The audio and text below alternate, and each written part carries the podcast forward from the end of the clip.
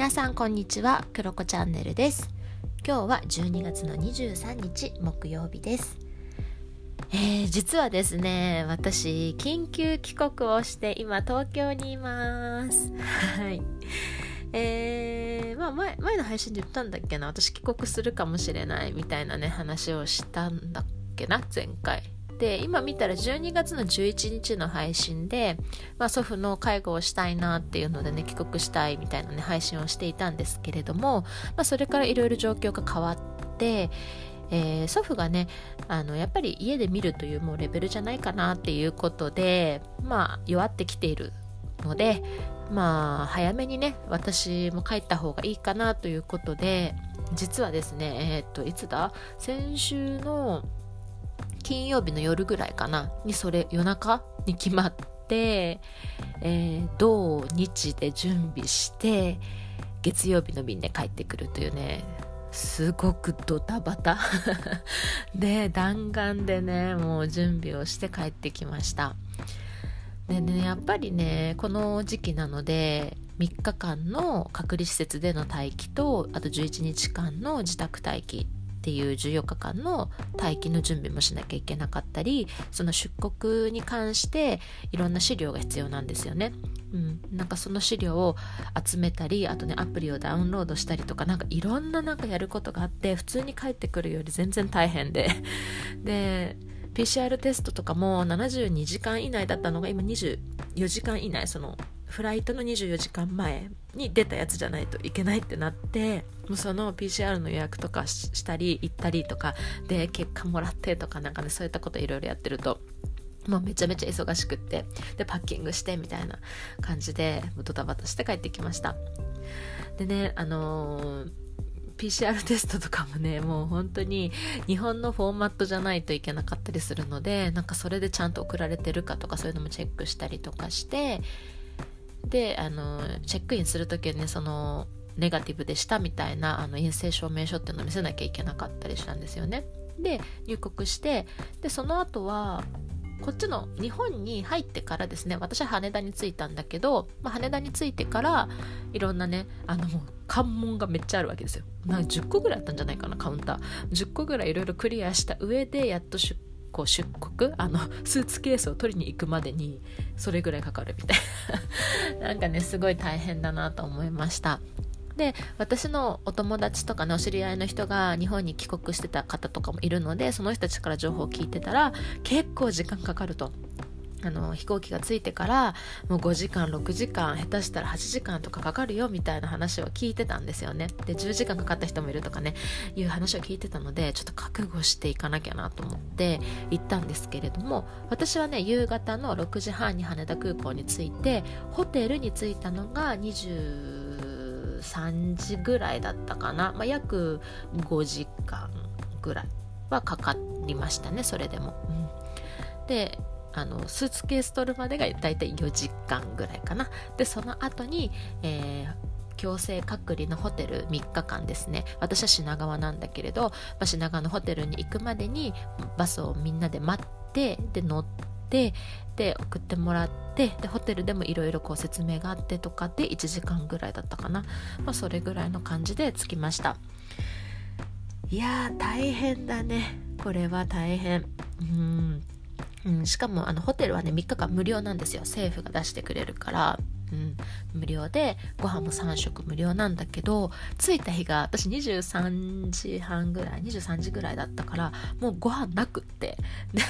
次の日の朝までご飯ないってなって、まあ、私ちょっと持ってたお菓子とかちょっとした軽食持ってたからそれを食べてまあなんとかねあのはい乗り越えましたけど。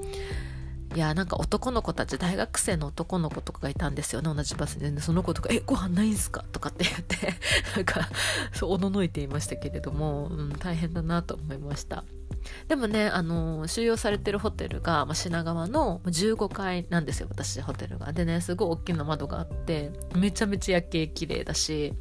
なんかねすごいこう月とかもめっちゃ見えて私はもうすごい満足してます。なんかもうめっちゃ綺麗なんか心が洗われるみたいな。えこんなところで隔離でいいんですかみたいな感じでちょっとだけテンションが上がっていたり。3食ね日本食がねすごくこうあの美味しいねお弁当が出るんですよ。とお茶がね配られるんですけどまあそれにね私はかなり満足して日本ステイをね楽しんでいます、まあ、私もともと引きこもりなので割とこのね隔離生活嫌いじゃないですね。なんかすごい楽しいですね。朝ね5時ぐらいから興奮して起きちゃって。でなんかその窓から月が見えるしね夜景からねこう朝日に変わるこのね朝焼けを見てはあってあ綺麗だなみたいな感じで見ながら自分でモーニングノートまた書いたり、まあ、いつものルーティンですね。ストレッチしたりとかしてコーヒー飲みながら朝のねご飯が配られるのを待つみたいな感じです。でそうまあね今からねまた私ボイログとして一日どんな感じで隔離生活を送ってるかっていうのも、まあ、ちょこちょここう撮れたらいいなというふうに思っているのでそちらの配信もお楽しみにしておいてください。でね私本当にこの2日半ぐらいで帰国を決めてで日本に帰ってきてっていう中で本当にねいろんな人に助けていただいたんですよね。そういうふうに情報をいただいあのくれたね友達とか知り合いの方とか結構ねインスタとかでつぶやいたら「えー、こういうの持ってった方がいいよ」とか「なんかご飯出ないかもよ」とかね結構いろいろねあのー教えてくれた人もたくさんいてなんかいろいろ私他の人より心構えができてちょっとだけ準備できたんですよね時間がないなりに。それもありがたかったしなんかこうこれから3日間の政府の隔離が終わった後もいろいろねあの自主隔離をするで東京で自主隔離をするんですけれどもなんかねそういったところも手伝ってくれたりとか情報くれたりとかした方々もいて、まあ、これからもうなんかあの物も買って持っていくよとかって言ってね連絡くれた方々とか本当にあの待機中大変だねみたいなズームでなんかおしゃべりしようよとかねいろいろ声かけてくださった皆さんとかね本当にたくさんいて私ね羽田空港に着いてインターネットつないだらもうめっちゃメッセージがたくさん来ていてなんかねすごいありがたいなっていう風に思いました あとはね私の同級生たちが「え帰ってくるの?」みたいな感じで「え遊ぼう遊ぼう」みたいな感じで なんかですごいねあのそういったメッセージもねもらってねすごい私はね勇気勇気づけられたというかねうん、なんかまあ祖父のことで帰るんだけれどもうん、なんか3年ぶりの帰国だしすごくなんかいろんなことできたらいいななんてね感じました、えー、私はちなみに3月ぐらいまで一応ステイしようかななんて思っています、まあ、ちょっと状況にねより次第なので伸ばしたりとか短くすることあるかもしれないんですけど3月ぐらいまでは、えーこのね、音声配信も日本からお届けしようかなというふうに思います。あとはね、いろんなところにホテルステイしたりとか、旅行したりとかできたらね、まあそういったのも音声に残せたらいいなと思うので、しばらくはちょっとこう旅する、はい、音声配信って感じになるかもしれないですね。なんかいつもとは違う黒子チャンネルを楽しんでいただけたらいいなというふうに思います。まあね、今ね、なんかいろいろ感染が広がってるとかね、そういった話もあったし、カナダから出てくる時も結構ね、あのまた私が出てくる当日にいろいろ制限がね増えたりとかしていてちょっとね心配な時期になってきたなというふうに思うんですけれども、まあ、みんなでねあの協力して感染しないようにしながらも毎日ね楽しんでいけたらいいなというふうに思います。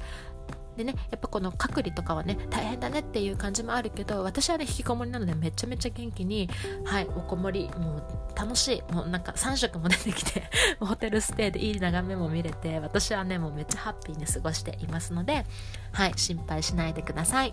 ということでまたね、え、近況をアップデートしようと思います。皆さんも素敵な一日をお過ごしください。いってらっしゃい。バイバイ。